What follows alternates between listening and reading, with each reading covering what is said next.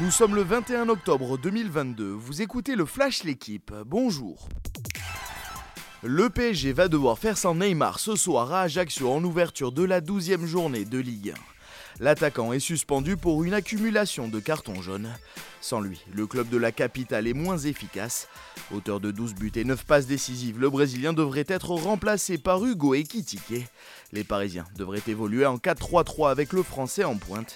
Nuno Mendes, Danilo Kipembe et Sergio Ramos sont aussi absents du déplacement en Corse. Les féminines du PSG ont elles débuté leur phase de poule de la Ligue des Champions par une défaite.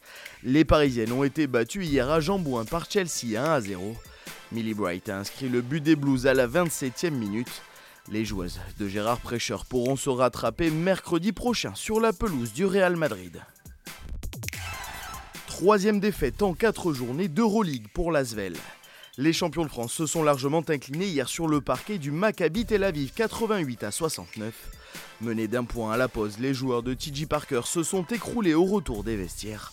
Nando De Colo termine meilleur marqueur des visiteurs avec 15 points. Autre mauvaise nouvelle, la blessure au genou droit de Geoffrey Lauvergne. Les Villeurbanais pointent à la 16e place avant de recevoir Bashkonia dans une semaine. Je veux finir en étant heureux. Ces mots, ce sont ceux de Jérémy Chardy. Le Français s'est confié à l'équipe sur ses longs mois sans compétition. Opéré du genou droit le 7 juin dernier, le Palois n'a plus joué depuis l'US Open 2021.